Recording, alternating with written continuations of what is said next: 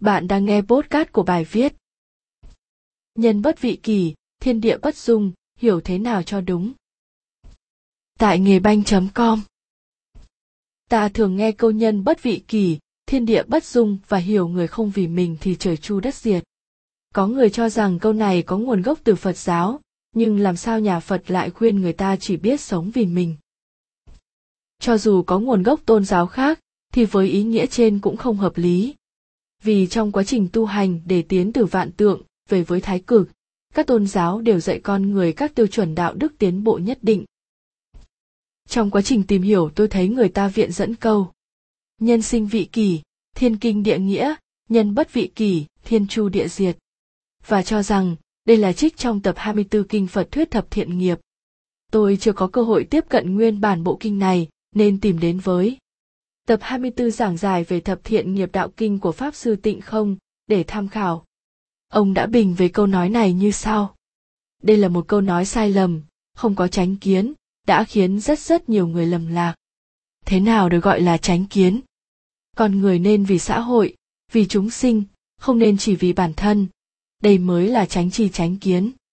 Vậy ý nghĩa câu nói trên cũng không được nhà Phật ủng hộ.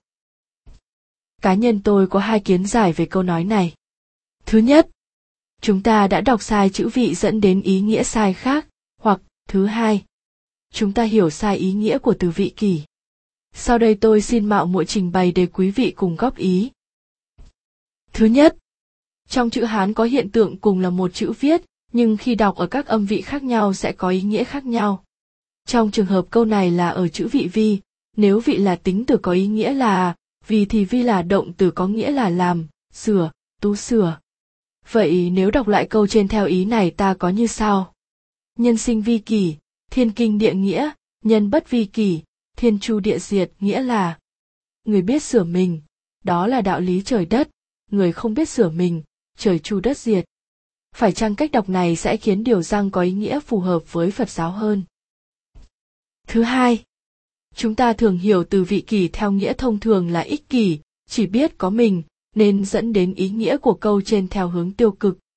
Tuy nhiên khi xét ý nghĩa của từ vị kỷ theo ý nghĩa là làm những điều có lợi cho mình, nhưng không vi phạm đạo đức và pháp luật. Ta không cần phải mang vác việc thỏa mãn người khác để gây đau khổ cho chính mình, vì không quý trọng chính bản thân ta, thì cũng không thể quý trọng người khác.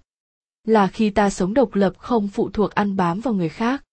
Khi ta yêu cầu sự riêng tư của bản thân thì cũng sẽ chấp nhận riêng tư của người khác ta không không muốn bản thân hy sinh cho người khác nên cũng không bắt người khác hy sinh cho mình. Đó là sự vị kỳ tuyệt đối. Ngược lại với vị kỳ tuyệt đối là hành vi.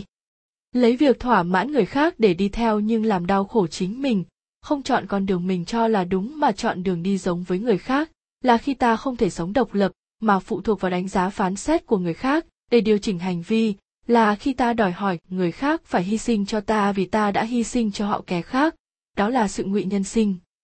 Với góc nhìn này, tôi cho rằng chất lý trên sẽ phù hợp hơn. Khi suy xét tường tận câu nhân bất vị kỳ, thiên địa bất dung nhân bất vi kỳ, thiên địa bất dung ta sẽ tiếp nhận được đạo lý đúng đắn chứ không phải ý nghĩa, hời hợt kiểu người không vì mình, trời chu đất diệt.